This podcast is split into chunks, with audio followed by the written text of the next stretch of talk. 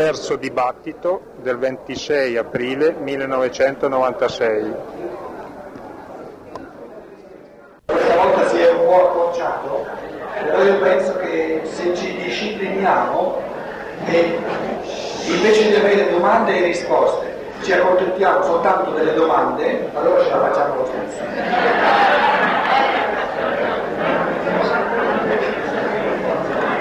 Chi vuole cominciare?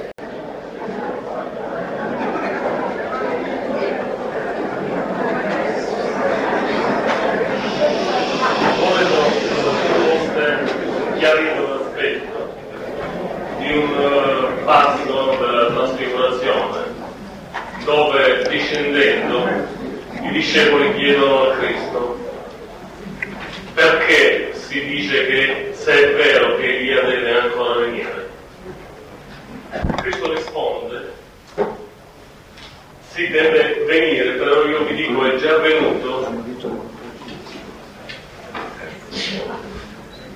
è già venuto e non lo avete riconosciuto e lo avete trattato come avete voluto. In uno degli evangelisti, adesso mi sfugge chi, è detto e gli apostoli comprendono che Gesù parla, allude a Giovanni Battista. Quindi volevo che fosse più chiarito questo aspetto, che parla anche di Quale- reincarnazione. Beh, intanto la reincarnazione e poi la relazione che ha con la trasfigurazione e la discesa da questa eh, dimensione probabile.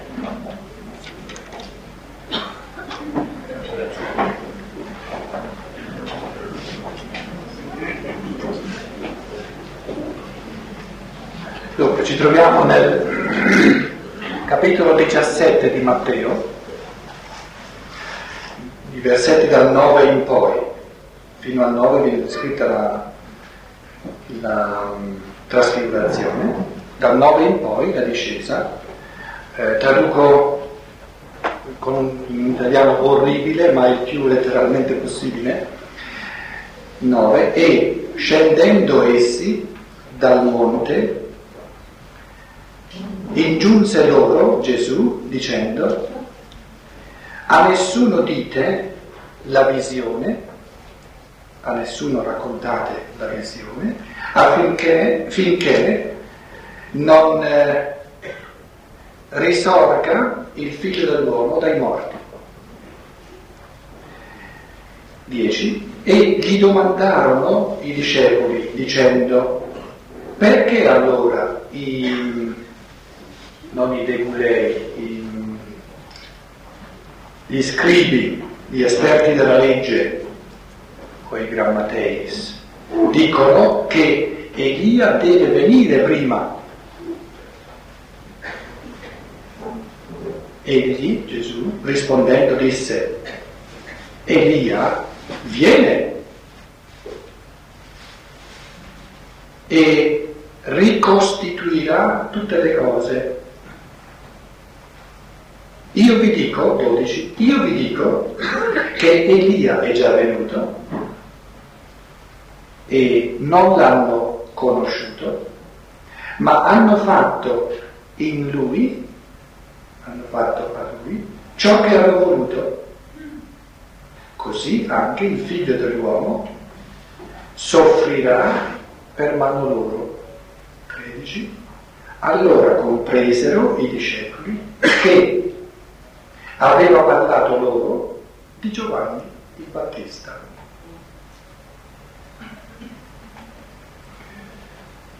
Breve commento.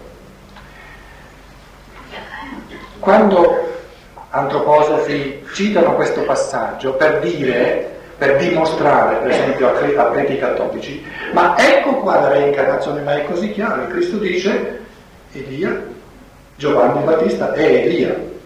Tra l'altro nel capitolo 11 di Matteo, versetto 14, non crediate mica che mi sono imparato tutti i versetti a memoria, eh, soltanto quelli importanti. Eh, 13, 14, 15, ehm, se 14, 15, 15, se eh, siete in grado di comprenderlo, questi è Elia che deve ritornare. Colui che ha orecchi intenda, colui che ha orecchi oda. Quindi qui l'affermazione è ancora più diretta, poi costui, e si parla di Giovanni Battista, è chiarissimo, costui è Elia che deve, che sta per ritornare, o mello erchestai, che sta per ritornare. Quando un antroposofo dice ma qui è chiarissima la reincarnazione, bisogna eh, essere più guardinghi perché è chiaro che eh, il cristianesimo tradizionale conosce questi testi, ci si è meditato sopra per dei secoli. Ora, la risposta tradizionale della Chiesa Cattolica, per esempio, è ma il testo dice semplicemente che in questo Giovanni il Battista c'è lo spirito di Elia. E finché noi diciamo che in Giovanni il Battista c'è lo spirito di Elia, non c'è nessun problema.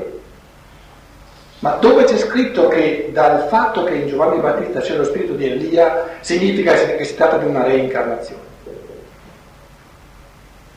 Quindi vedete che la Chiesa Cattolica è in grado, a modo suo, di prendere sul, sul, sul serio queste affermazioni senza trarne una, una deduzione di reincarnazione. Invece il passo che ci conduce a cogliere la reincarnazione è un altro, e vedete che è un passo di pensiero in fondo. Il fatto di dire in Giovanni il Battista c'è lo spirito di Elia e questo non deve essere per forza una reincarnazione, è un'affermazione del materialismo, come se lo spirito di Elia non fosse Elia. In altre parole, siccome la corporeità di Elia e la corporeità di Giovanni Battista sono, sono due diverse e siccome nell'epoca del materialismo la corporeità è importantissima per l'identità dell'essere umano, allora sono due esseri diversi e lo spirito può essere lo stesso. Ma il fatto che lo spirito sia lo stesso non significa affatto che è lo stesso essere, perché la corporeità non è la stessa. Se superiamo il materialismo e diciamo la corporeità è l'abitacolo dell'essere umano, ma non ha nulla a che fare con l'essere. Tanto è vero che l'essere vive anche senza corporeità dopo la morte, per esempio. Allora, se facciamo questa affermazione che supera il materialismo, lo spirito di Elia è Elia al 100%. Che cosa manca di Elia quando io ho lo spirito di Elia? Nulla. E che cosa ho in Giovanni Battista di Elia quando lo spirito di Elia è in Giovanni Battista? Tutto. Se è lo stesso spirito, è la stessa individualità. Il fatto che le due corporeità siano diverse è proprio l'accidentale. Quindi questa interpretazione che non vede la reincarnazione in questa affermazione è un'interpretazione possibile soltanto in chiave di materialismo, dove la corporeità diventa così essenziale per l'identità dell'essere umano. Siccome le due corporeità sono due diverse, allora sono due uomini diversi. Questa è un'affermazione del materialismo. Il fatto che si tratti di due corporeità diverse non fa due identità spirituali diverse, due esseri spirituali diversi. Mi, mi sono spiegato? Ho parlato cinese, si capisce quello che voglio dire? Quindi è inutile, è inutile mettersi in chiave di argomentazioni filosofiche a voler dimostrare a, a un cattolico tradizionale che qui è espressa la reincarnazione, no? Si tratta di vincere il materialismo. Ma la Chiesa, scusi, non è materialista, quindi come fa? La Chiesa non è materialista, lo dice lei. Crede allo spirito però, quindi come Sì. a pensare che il corpo materiale sia eh, Sì. di per sé eh, no, vivente al di là dello spirito? Tra il dire e il fare c'è di mezzo il mare. La Chiesa dice che c'è lo spirito. Ah, ecco.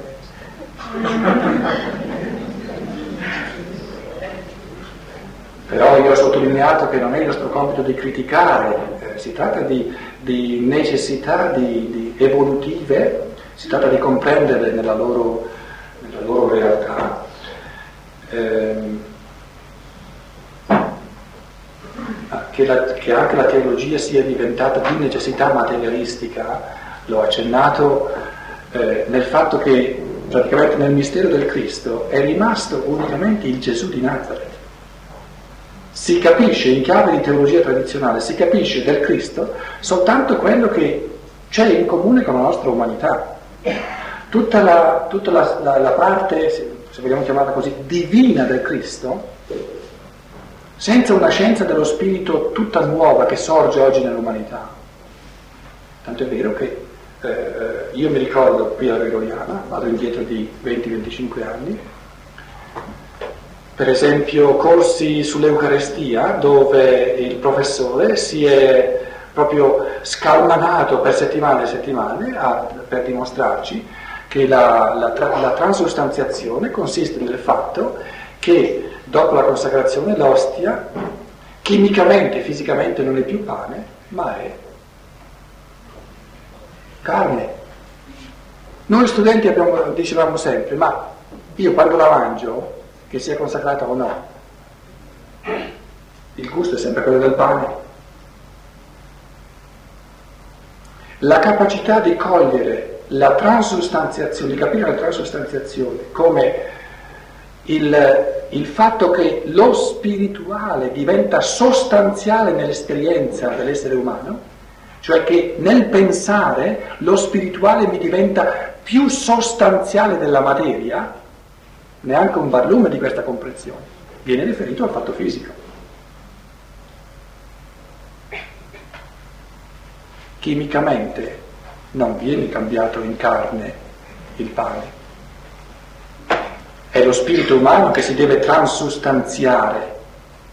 Nello spirito umano deve compiersi questa transustanziazione prima del, del, dell'intridermi del Cristo, prima dell'assumere Cristo, del, del mangiare Cristo, dell'assumere Cristo in me, la materia è per me più sostanziale, più reale, più, più causante. Mi cristifico nella misura in cui lo spirituale mi diventa sostanziale, causante, creante, realissimo e la materia è soltanto una parvenza dello spirito. Allora compio la transustanziazione del cosmo, dove lo spirito mi diventa sostanziale. Ma che lo, spirito, che lo spirituale mi diventi sostanziale, reale, causante, creante, non è soltanto un postulato teorico, devo fare l'esperienza reale, che lo spirito è sostanzialità cosmica creante e la materia è irreale, insostanziale, non sostanziale nel senso che è una, una, una immagine, una parvenza transeunte dello spirito. Da questo, da questo mistero centrale del cristianesimo che è il transustanziare in chiave del figlio il mondo del padre, il mondo del padre è il mondo di natura, la venuta del figlio è per transustanziare l'immagine effimera del cosmo in chiave di, di materia, transustanziarla in una risurrezione della carne dove lo spirito ridiventa la sostanzialità vera del cosmo. Questo mistero fondamentale della transustanziazione, che è l'essenza del cristianesimo, ridotto a un cambiamento chimico in, in chiave di magia nera in fondo, nell'elemento esterno materiale. Se non è questo materialismo? Se questo non è materialismo?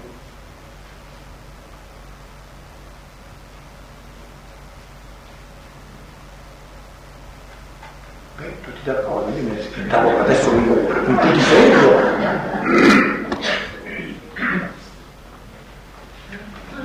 Io volevo richiarimenti che era possibile sul capitolo 21 del Vangelo di Giovanni, in particolare quello che riguarda la pesca di 153 pesci grandi. Allora, furono 153 la cosa un po'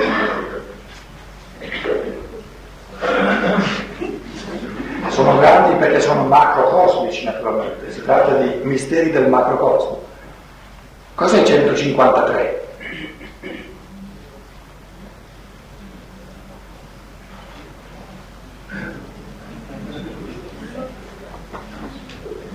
cosa semplicissima. È, sono i cinque pani, no? I cinque pani rappresentano cinque dei dodici segni zodiacali, i cinque della notte e i sette del giorno. I, doni, I dodici segni zodiacali vengono, quando vengono divisi in due, vengono sempre divisi in sette che sono quelli diurni e in cinque che noi esperiamo attraverso il corpo terrestre. Ora, io posso, posso parlare di que- posso esprimere il mistero di questi cinque, che sono quelli notturni, che sono quelli oscuri, dove il sole va, va visto a mezzanotte. Posso parlare di cinque, se li prendo tutti insieme. Se invece non prendo i cinque mesi insieme, ma voglio essere ancora più concreto, quanti giorni ci sono in un mese? 30 e alcuni 31. Se in 5 mesi ce ne mettete 3 con 31 e 2 con 30 avete 153 pesci.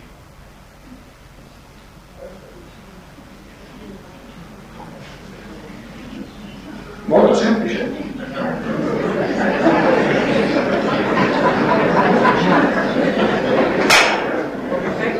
È il congiungersi, è l'essere umano che è portato a esperire spiritualmente il mistero globale di questi cinque segni zodiacali della notte.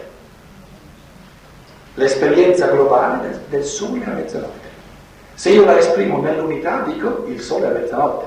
Se la esprimo nei cinque mesi dico cinque pesci. Se voglio essere ancora più minuto dico 153 grossi pesci. Perché vanno colti nella, nell'esperienza eterica del cosmo.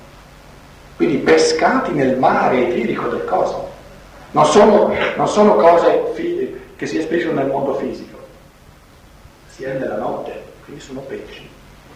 In altre parole, si risvegliano e tirano a riva, tirano a riva, tirano dentro alla coscienza diurna il ricordo di queste esperienze cosmiche dei 153 pesci. Se, se, non è questo un linguaggio esoterico che va capito in chiave di, di, di, proprio di linguaggio esoterico, eh, eh, letto in chiave di pesca fisica, proprio sul mondo fisico, no, proprio eh, non ha nessun senso. 153 grossi pesci. Perché non 154? Perché non 160? Per esempio, se leggete la moltiplicazione dei pani dove dicono 200 denari, 200, il corrispondente fisico del dies, denarius è quello del dies, 200 non bastano perché non bastano? Perché i giorni di sette mesi sono 210. Perciò non bastano 200. Il Filippo dice, dice quanti pesci, quanti pani avete, quanti pesci avete? E dice abbiamo sette pani. Oppure 200 denari non bastano per sfamare tutta questa gente. sul piano fisico la cosa è tutto assurda.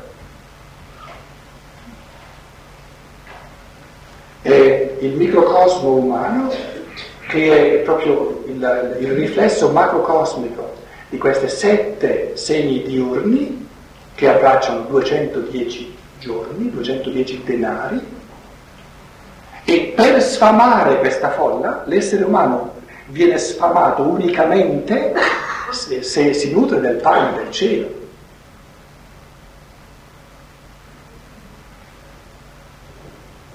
In altre parole, l'essere umano non è soltanto un pezzo di materia, ma è un essere spirituale e vuole nutrirsi quotidianamente di queste ispirazioni, di questo amore, di queste forze cosmiche. Queste forze cosmiche, cari, cari amici, non sono cose astratte inventate, noi viviamo in un cosmo pieno di esseri spirituali. Ancora un Tommaso d'Aquino, questi, questi, pezzi di materia che noi vediamo soltanto come pezzi di materia che gondolano nel cosmo, li chiamava intelligenze, esseri spirituali intelligenti, che ci accompagnano, che ci nutrono, che, ci, che costituiscono il nostro corpo fisico in 12 ceste, che costituiscono tutto l'organismo vitale in sette eh, processi fondamentali, che armonizzano eh, le forze animiche triplici, che ci danno le forze del Dio,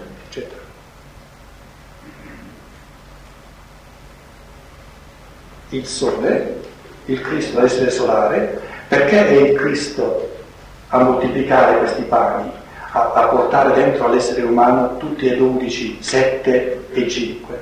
Perché il Sole è così versatile, così universale, che visita tutti e dodici i segni zodiacali ogni giorno, ogni anno e ogni 25.290 anni. 25.920 anni. Chi si era... Prego. No, non so se l'ha detto. Volevo sapere solamente quali erano i segni zodiacali notturni. Microfono. Non so se l'ha già detto. I segni zodiacali notturni variano di epoca in epoca. Al tempo del Cristo, 2000, circa 2000 anni fa, ogni 2160 anni il Sole entra in un nuovo segno zodiacale. L'ultimo segno notturno ai tempi del Cristo era quello dei pesci e perciò con i cinque pani ci sono i due pesci, ma il segno dei pesci cominciava già a venire sopra noi siamo adesso nell'Ariete.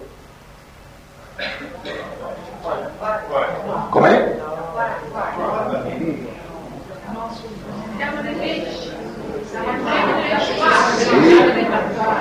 Sì, sì, Si sposta a seconda delle anticipazioni che ci sono. In una, in una delle, delle, delle moltiplicazioni ci sono due pesci insieme ai cinque pani. Ma siccome il, il, il, um, segno dei pesci cominciava già a venire sopra, dove ci sono i sette pani, insieme ai sette pani c'è un pochino di pesciolini. Un pochino di pesciolini, letteralmente dal testo greco. Quindi si riferisce, i sette, i cinque notturni e i sette diurni si riferiscono, il, il punto di riferimento è sempre quale segno zodiacale c'è dietro al Sole alle 6 di mattina il 21 marzo. Quello è il punto divisorio tra i segni diurni e i segni notturni. Poi naturalmente c'è, dovete tenere presente la complicazione del fatto che se noi, se noi li dividiamo in 6 e 6, oppure se li dividiamo in 7 e 5.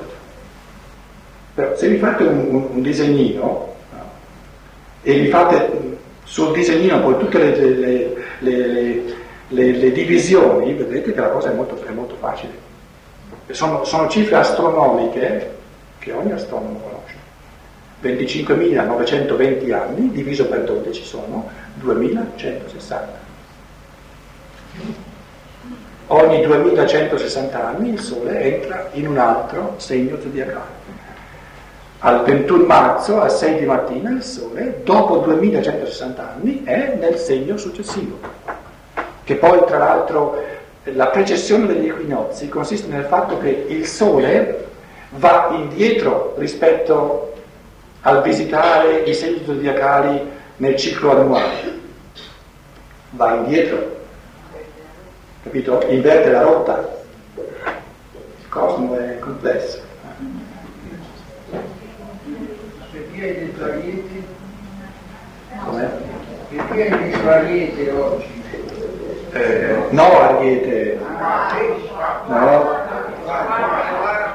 No. Vidder. Eh, ma oggi, nei nostri tempi, il 21 marzo, il 21 marzo alle 6 di mattina, cosa c'è dietro al sole? E allora cosa volete? No, no, ma non c'è pesci, ma non davvero i pesci cibo, della costellazione, non del segno. Ma non davvero. Chi conosce qui la differenza tra costellazione e segno? Eh. Perciò ho detto le cose si complicano. Quindi ognuno che vuole approfondire queste cose si fa un disegnino, poi complica la cosa distinguendo tra costellazione e segno. Avremmo bisogno di una conferenza intera per spiegare la differenza tra costellazione e segno, capito?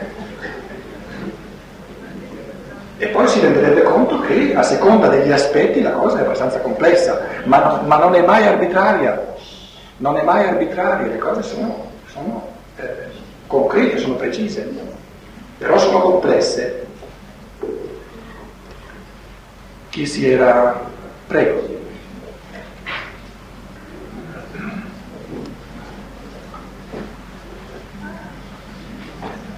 Eh, volevo un chiarimento sul fatto il, la possibilità di disporre di questi testi, quindi di queste, non so come chiamarle, linee guida, è un grosso privilegio probabilmente, che, anche se poi vanno letti in chiave esoterica. L'accesso a, queste, l'accesso a questa eh, possibilità, quindi eh, a, a questo privilegio, è essenzialmente, diciamo, eh, storicamente del, dell'Europa, del centro Europa e poi successivamente.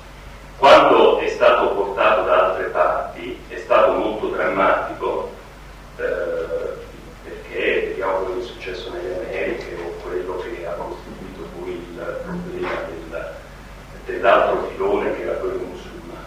Allora, invece, eh, i popoli di, di, di altri, eh, di altri emisferi, di altri come accedono a questo? Con la reincarnazione oppure perché questo metterebbe in crisi, e ritorniamo al discorso della Chiesa, tutta questa ansia e questa voglia di andare a raccontare agli altri quello che, che, che si presume di aver capito. È una domanda molto complessa, forse mh, un primo accenno. La, una delle differenze più sostanziali tra il cristianesimo di questi duemila anni e ciò che sorge ora in base a questa famosa scienza dello spirito è l'universalità, e cioè l'affermazione fondamentale che negli scorsi duemila anni non c'erano ancora i presupposti di coscienza nell'evoluzione umana e i presupposti conoscitivi per presentare l'evento del Cristo in chiave di assoluta universalità umana. Una delle cose più importanti della scienza dello spirito è la sua pretesa, e si ritiene scienza dello spirito unicamente nella misura in cui ci si riesce, di parlare un linguaggio così universalmente umano che non importa più nulla dove una persona è nata o è vissuta o da quale cultura o da quale religione proviene, non importa più nulla. Ecco perché ho sottolineato che l'accesso veramente moderno e universale dell'uomo d'oggi al mistero della tentazione del Cristo e al mistero del Getsemani, che noi pensiamo sarebbero cose specifiche del cristianesimo, specifiche dei Vangeli, sarebbe invece di fare un'esperienza umana che dapprima non ha nulla a che fare col cristianesimo tradizionale e che poi scopre con stupore di gioia immenso di ravvisare, di rivedere nei Vangeli proprio quello che io a partire dalla mia umanità, non importa se nel contesto musulmano, nel contesto buddista o nel contesto dell'America Latina o nel contesto cinese, in base al mio cammino umano in quanto tale, sono sorti nella visione immaginativa, come chiama Steiner, proprio queste immagini. E sono state scritte nei Vangeli perché sono immagini dell'universale umano. Ecco una delle differenze fondamentali tra... Se io penso a quello che noi abbiamo, noi, io forse un po' di meno, ma che i missionari hanno raccontato eh, nel Laos quando io ero lì, eh, a questi buddisti, io lo so che si era lontani mille miglia da parlare un linguaggio universalmente umano. Era un cristianesimo europeo, ma un cristianesimo europeo non è ancora un cristianesimo. Cristianesimo lo si ha soltanto quando sorge l'universale umano. Soltanto allora il cristianesimo. Perché l'essere che noi chiamiamo il Cristo, ma non c'è bisogno di usare questo nome, perché di Paolo si possono inventare sempre il nome, questo essere non ha nulla a che fare con ciò che è particolare. Non ha nulla a che fare con ciò che divide gli esseri umani. Tutto, proprio assolutamente tutto ciò che si è manifestato in questo essere, ha tutto a che fare con ogni essere umano e con tutta l'umanità. E non c'è nulla, ma proprio nulla, che riguardi soltanto una porzione dell'umanità e escluda un'altra. Questo è anticristianesimo.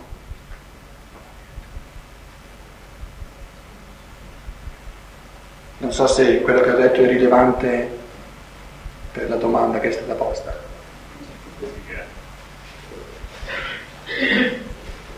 Prego.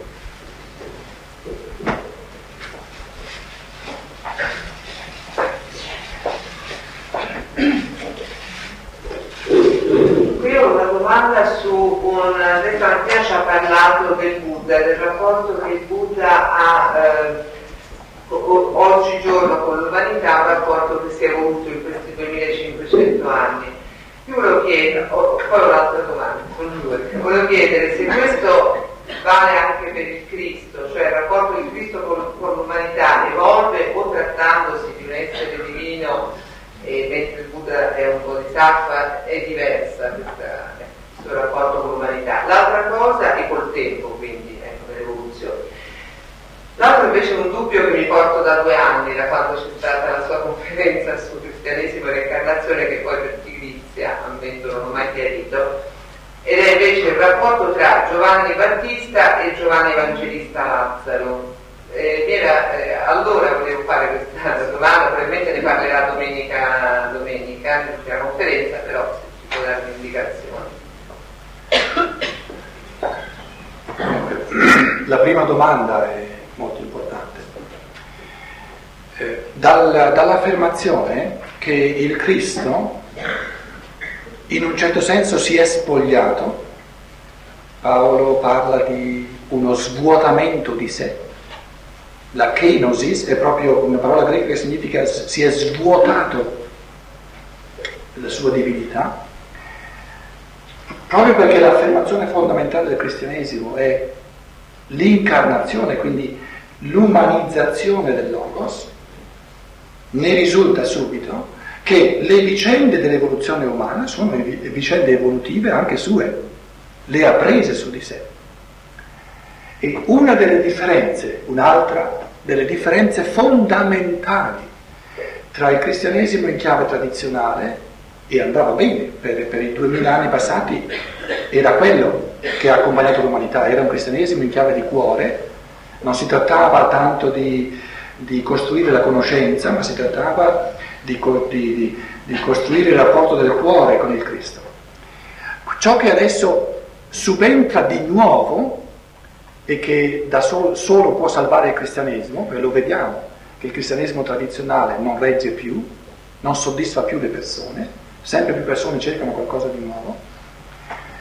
Ciò che subentra di totalmente nuovo è la consapevolezza del fatto che il Cristo accompagna l'umanità e che non è vero che con il Nuovo Testamento la rivelazione del Cristo si è compiuta e quello che lui ha detto allora gli si comanda di aver detto tutto e gli si proibisce di aggiungere qualcosa. Se, se mi permettete di, di- di dire la cosa in un modo un pochino più marcato, una delle affermazioni fondamentali del cristianesimo tradizionale è la rivelazione del Cristo è conchiusa col Nuovo Testamento.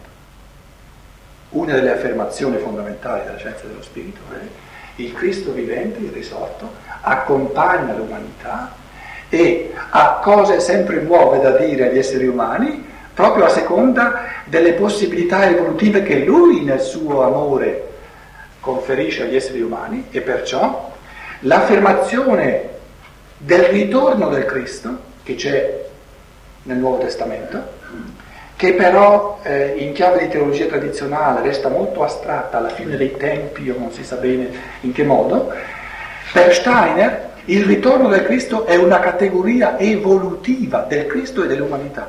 Ritorna sempre in modi nuovi. Perché è Lui che ci accompagna sempre, io sono con voi fino alla fine dei tempi. Ma il Cristo non si è condannato ad aver detto tutto allora e a non poter aggiungere più nulla. Ecco perché la scienza dello spirito, Steiner, ha conferenze intere sul mistero del ritorno del Cristo nel mondo eterico, cioè dove lui descrive il nuovo gradino possibile agli esseri umani, dove l'incontro col Cristo diventa adesso sovrasensibile. Prima l'hanno incontrato, avuto, lui si è manifestato nel mondo fisico. Adesso, nel nostro tempo, comincia a essere possibile un incontro con il Cristo nel mondo eterico, cioè un, un, un vero e proprio ritorno del Cristo sulle nubi del cielo. Una, una, formulazione esoterica che intende dire non più nel mondo fisico ma nel mondo eterico. E questo evento dell'incontro del, del, ritorno del Cristo nel mondo eterico è un evento sia di ulteriore evoluzione degli esseri umani, sia di una ulteriore evoluzione dell'interazione del Cristo con gli esseri umani.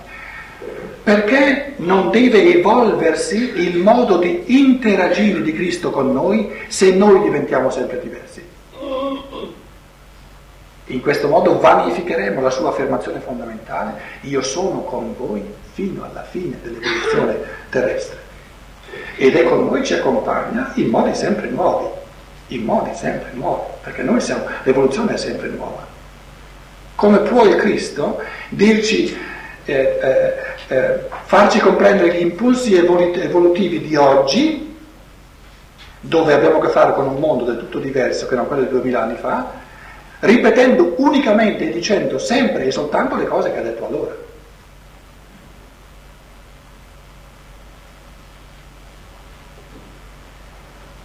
Che il cristianesimo tradizionale abbia paura di fronte a, questa, a questo rinnovamento dell'amore del Cristo, a questa, a questa nuova rivelazione che non contraddice la prima, ma che aggiunge tantissime cose, che ci sia questa paura è ben comprensibile. È ben comprensibile.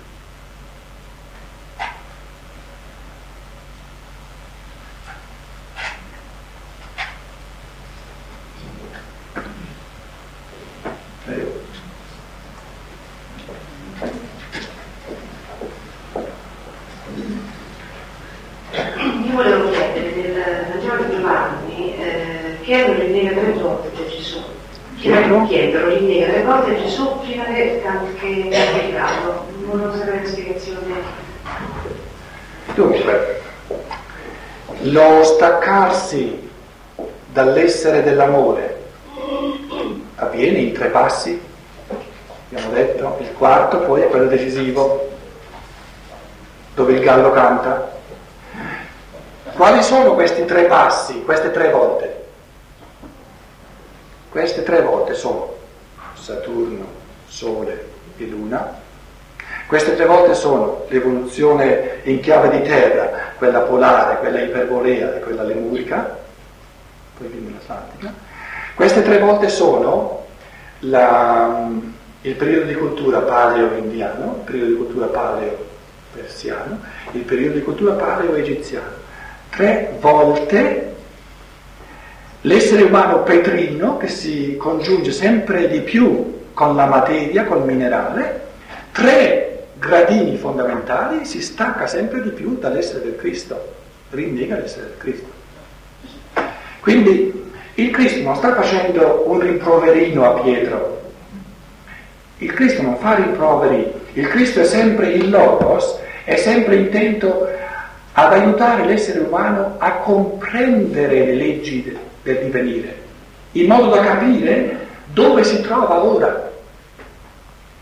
Pietro, l'umanità ha rinnegato per tre volte, doveva rinnegare per tre volte, altrimenti non poteva, non potevamo diventare ognuno individuale se non identificandoci con la materia.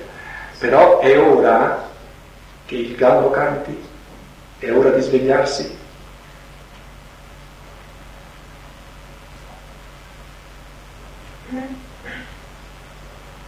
Prima che il gallo canti, l'essere umano mi rinnega tre volte. Ma per favore, non dopo, prima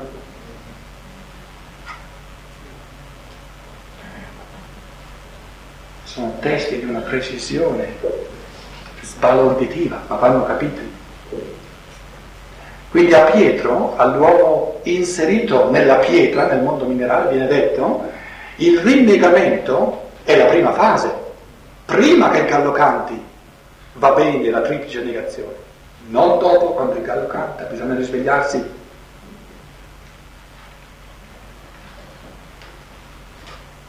La scienza dello spirito è uno svegliarino dell'umanità. Però di gente che dorme ce n'è ancora parecchio. Comunque vi auguro comunque una buona notte. Prima che il gallo canti.